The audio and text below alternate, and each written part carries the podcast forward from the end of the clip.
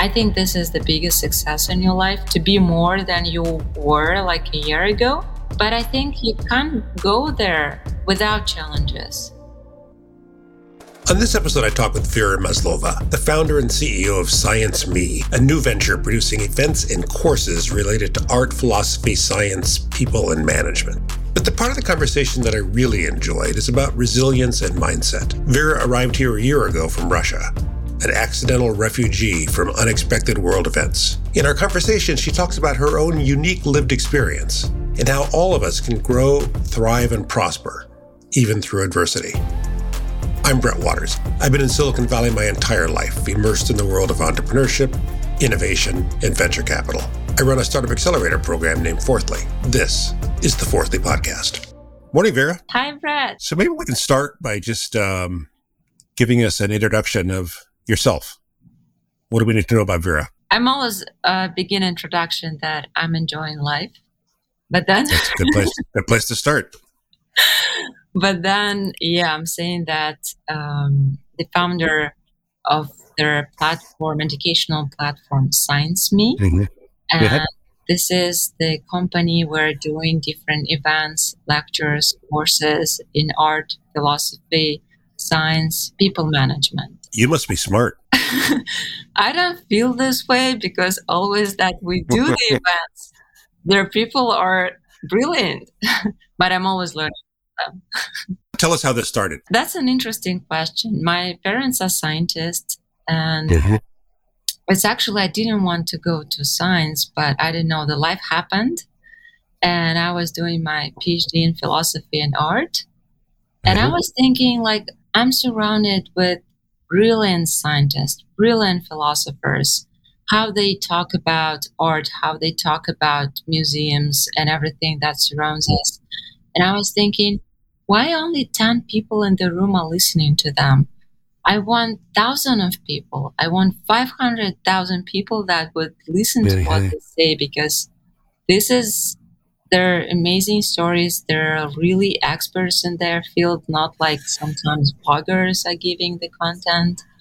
And so, six years ago, with my colleague, um, we decided to try. And um, first, we made uh, a few events in the biggest museum in Moscow. It was Tretyakov Gallery. Nice. And are, are these programs that you put on? Are they in-person programs, or are they are they via video? How does this work? We started in person. First And four years, we were doing maybe three years, mostly in person. But then the Mhm. lockdown happened. And I just told my team, like, we stop or we do something else. And all the team said, yeah, let's do something else. And we started doing a lot of online uh, things. We started doing to B2B because before we were mostly business to customers. Ah, so produce so producing producing programs for companies who want to produce a program for their employees, for example. Yes, we started in the beginning producing events for the customers of the client. So, for example, their bank want to show that they're becoming uh, like a leader in sustainable development, and we invent the event online or hybrid about sustainable, where we invite I don't know, the director of sustainable development, but also we invite different directors of our other foundations. So I loved I loved your origin story where the uh, where the idea came from because um, so I always tell my students that most great ventures begin with an entrepreneur who notices a problem worth solving. And so if I understand what you said correctly, what you said was that you grew up with parents who were world class scientists. And so a lot of the people who they had around them and who you kind of socialized with and got to know were, you know, just these amazing, accomplished, smart people. And you thought to yourself, it's such a privilege that I had a chance to grow up being surrounded by these really amazing, smart people across all these different disciplines. But, you know, many people don't have that same exposure. And so how could I bring, you know, exposure to brilliant, smart, expert, amazing people to a wider swath of consumers. Is that accurate? Absolutely. I remember the story. There was a woman who is, there are like about 20 people who are the best world scientists that are working about fogs. Well, And I was thinking, oh my God, like fog will never think about fogs or wolves. The same thing with wolves. Mhm. There's one Mhm. woman, she is like the best expert about wolves' behavior. She's like almost living among them. She can tell everything about the behavior. I didn't know that wolves actually care so much about the old species. So they're like family. And there is so many interesting things that I thought, why nobody knows about it? And mostly scientists are not interested in PR or even sometimes writing not scientific books. Uh, Yeah, right. They're just not like they're really into the science and Yeah, yeah, yeah. So they're good scientists. Scientists are good at writing a research paper, and maybe the, maybe maybe they're even good at delivering a lecture about the research paper. yes, But but something like putting on a an event and promoting the event yes. is not something most scientists are very good at. Yes, and it's also Right. their their their exposure was bit in universities too, because universities usually, I'm not saying about like Stanford or Berkeley, but most of the universities, they don't have actual resources for this Yeah. science communication. This field is called science communication. So Science communication. Yeah. Uh-huh. So this is another problem that we're solving is that um, uh, brilliant sci- brilliant scientists often are not particularly good self promoters, and they don't have the budget to uh, to promote their work, and they don't know how So to do that usually. and they don't know how to do it. Yes. Right, right, right. So, give us an example of a particular event that your business produced that you thought was a great event and a great example of the kind of thing that you do very well. Give us one example. Thank you for this question. I'm proud of this thing. Uh, we've made series of events of like internal topics. It was Hmm. an event about death. Uh, Uh, death. It, was, it, it was called re- literally conversation about death, conversation about happiness, about love, uh, about being lazy, um, and uh, and uh, there was an event conversation about solitude, and there was Solitude. more than like there was more than one thousand registrations, and people were selling registrations. Like Hmm. the, the people from my team, they showed Vera like we see that people are like they want to attend, but we closed it very quickly, and it just oh, so they were reselling. People were reselling their uh, yeah. their tickets. and it was it was Right. interesting. We invited like a philosopher, an artist, a scientist Yeah. about uh, uh, about um like b- a philosopher how it was like in ancient Greek. Because I think a lot of topics that's what we were trying to do. We were trying to find the topics that would really touch all of us, but at the same time giving different attitude about this question and uh, it it was it was really great. I always had goosebumps, and I love this moment when and what I'm saying about enjoying life. I think um, like we can understand life through science, art, philosophy, religion, and someone saying myths. There is nothing else. Like it's anything that we would say is a part of this five um, things, and I think just showing people that there are much more variety that you can enjoy, like the books, the movies, the exhibitions, or different people that you can listen to. I think that's what I love, like to build these bridges between really different fields. Because business, I think, also is it like how to understand future, how to see the trends, like what is because scientists are the same as entrepreneurs. They see the future but in different ways, the same as artists.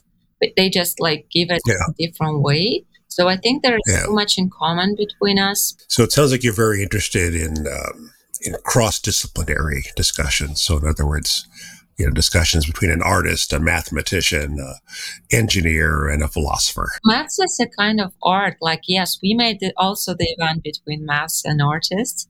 There is so much in common, and also musicians because music it's also like kind of language of maths. So.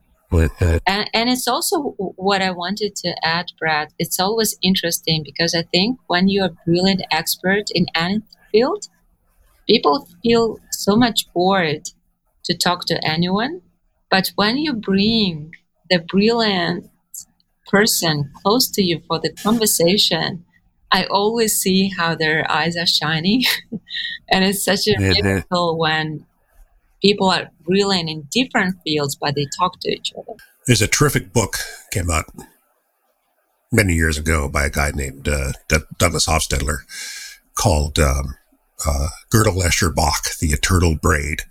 Mm-hmm. And it's about how the, um, how the music of Johann Sebastian Bach, the mathematics of this guy Gödel, and the art of M.C. Escher, um, kind of the, the golden thread that connects those three things. Mm-hmm. And I remember that book making a really big impact on me because, you know, at, at first glance, you know, musicians do their thing mathematicians do their thing, artists do their thing, and those are very different. And so the idea of writing a book about how uh, how there's commonality between the works of a great musician, the works of a great mathematician, and the works of a great artist is fascinating to me. It was kind of the first time I'd heard of this concept of uh, I don't know cross disciplinary philosophy. Th- that's amazing. I also think actually all the fields became like separately not very long ago. It's like 300 years. Yes. Like sure, 1,000 years. Yeah, they were all together, and uh, and like theology, yeah. like theology. Yeah, it was philosophy, right? Theology. So I think it's it's very recently that we separated, but I think it's it's a that's right. It's actually a trend in science this interdisciplinary research. Yeah. There are a lot of right now, and I'm so happy about it because I really feel that it's it's it's we're all connected. yeah, yeah, and that's why we that's why we find somebody like like Leonardo so so fascinating is that the guy was an expert artist. He was also an expert uh, architect. He was an expert um, philosopher, and he was an expert inventor, right? And um, you know, uh, and, and we, and we have this term, a Renaissance man, basically referring to somebody like, uh, like Leonardo. Um, and those don't really exist today because as you said, today, you know, those disciplines have become very, um, uh, very compartmentalized where you choose early on in your life, you choose, you know, a path that I'm going to study, uh, engineering or I'm going to study uh, art or I'm going to study music. And so the idea of somebody being an expert across several disciplines is is amazing to us.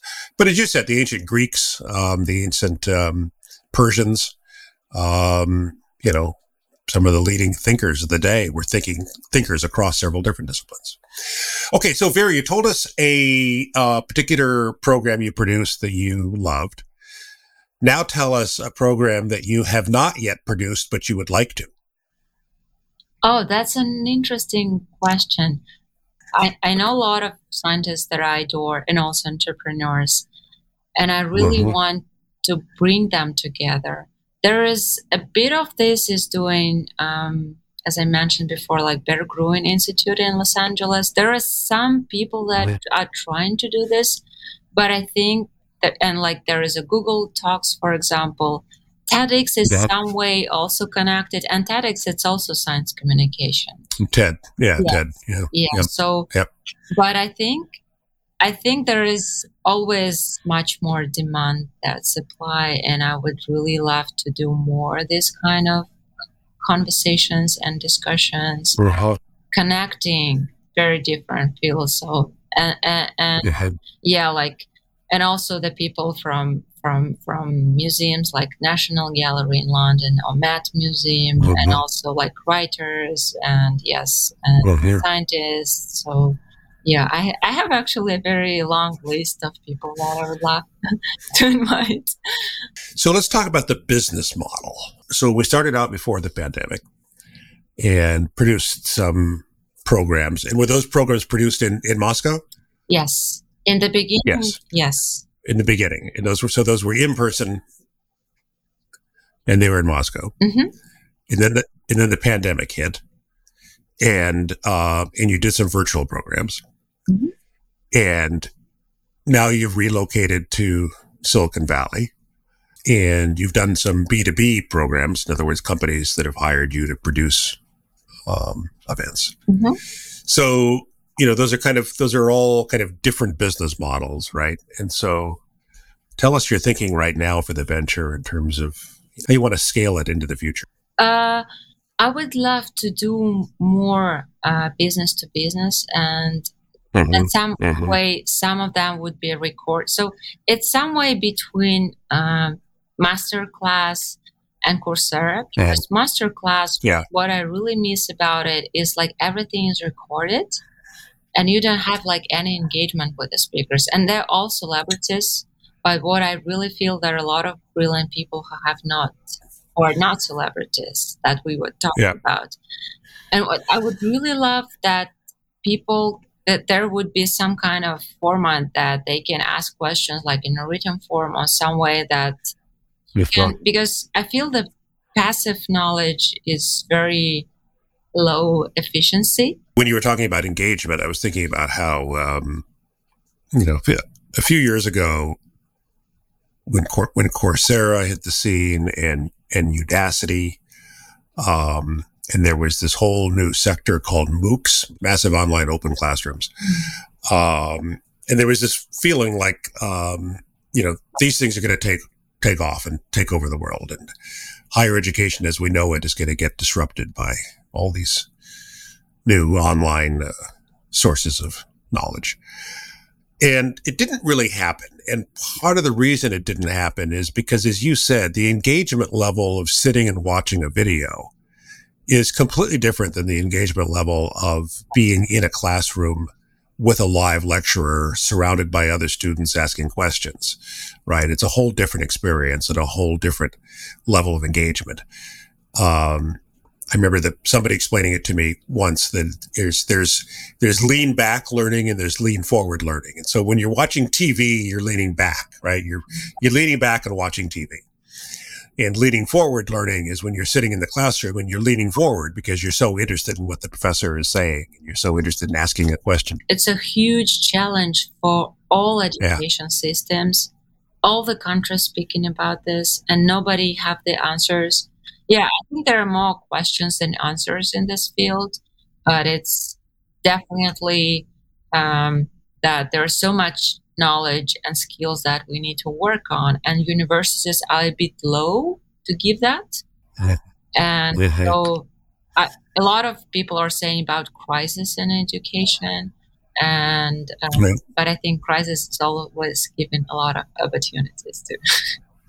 That's right. With crisis always comes opportunity. So you've been an entrepreneur now for a couple years, three or four years, whatever it is. And I'm sure you've learned I'm sure you've learned a lot along the way as as all of us do. And so if somebody today was a new entrepreneur, had a new idea, and was just just about to go down the startup path for the first time, what what advice would you give them? Uh, I would say it's it's believing in yourself.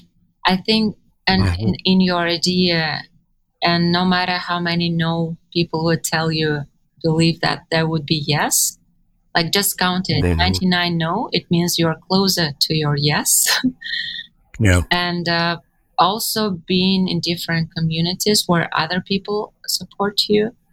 I think also Mhm. mentors and coaching, it's good from your field.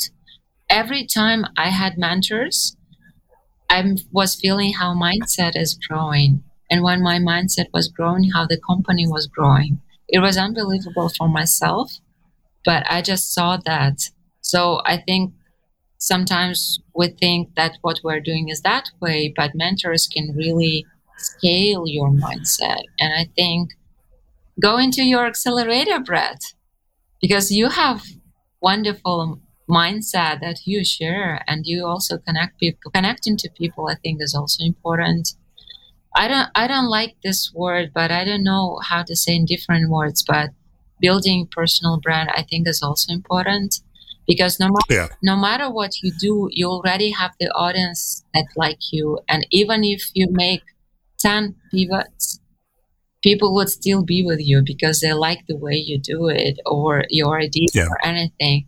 I study the reasons why startups succeed and fail. Right? That's kind of my my field. It's trying to understand why do some startups succeed and some startups fail. And there's a whole bunch of reasons, of course, but I actually think that it really distills down to mindset. That that there are some people who are great entrepreneurs because they've got the right mindset. And um, and you meant you just mentioned a minute ago about you know you got to get 99 no's in order to get to the one yes. There are only certain people who have the mindset to be able to do that, right? And that's actually a perfect segue into my last question for you, Vera. So, um, I met you just about exactly a year ago, and um, and you had just just stepped off a plane. You're a Russian girl who just arrived in Silicon Valley. You found out that none of your credit cards or debit cards worked because the U.S. had turned off all the financial systems connected to Russia, and um, uh, and over the last year, I've gotten to know you. My wife and I have had dinner with you a few times. Not only are you one of the smartest people I've ever met in my life, you also have this amazing attitude, this amazing mindset that you are always positive, um, despite adversity you faced in your own life and adversity you faced in your career as an entrepreneur. You're always positive about everything, and you're very intellectually curious, um, and you have resilience. I guess that's probably the bottom line: is you have you have smarts and resilience like nobody I've ever met in my life. And so how did that how did that happen for you? And what advice can you give other people, especially other entrepreneurs, about how to get to that point where you have that mindset, that kind of positive and resilient mindset? Any advice? You're so kind to me. Thank you so much, Brad. I, I, I would make a funny advice and maybe some more serious. Good. My favorite advice is funny advice. but I love it and actually it works. so I have a friend, he is a very great dancer. And he mm-hmm. said, Vera, no matter what happens in your life, just do squats every day and your ass will be always good. This thing you can control. and I love it because it works. So anything that happens, you can do something that you would really enjoy.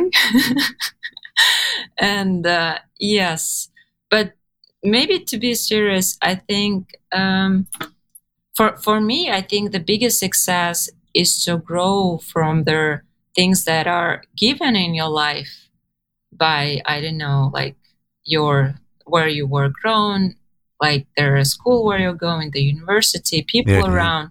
To grow from this thing i think this is the biggest success in your life to be more than you were like a year ago.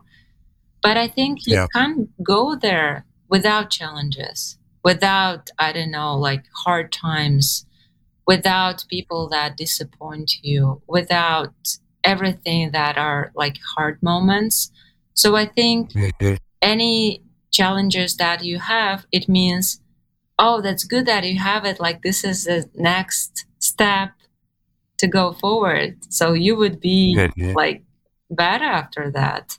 And um, I, I, I, mean, it's it's always hard to say, but I think, um, yeah, just knowing what is giving you energy every day.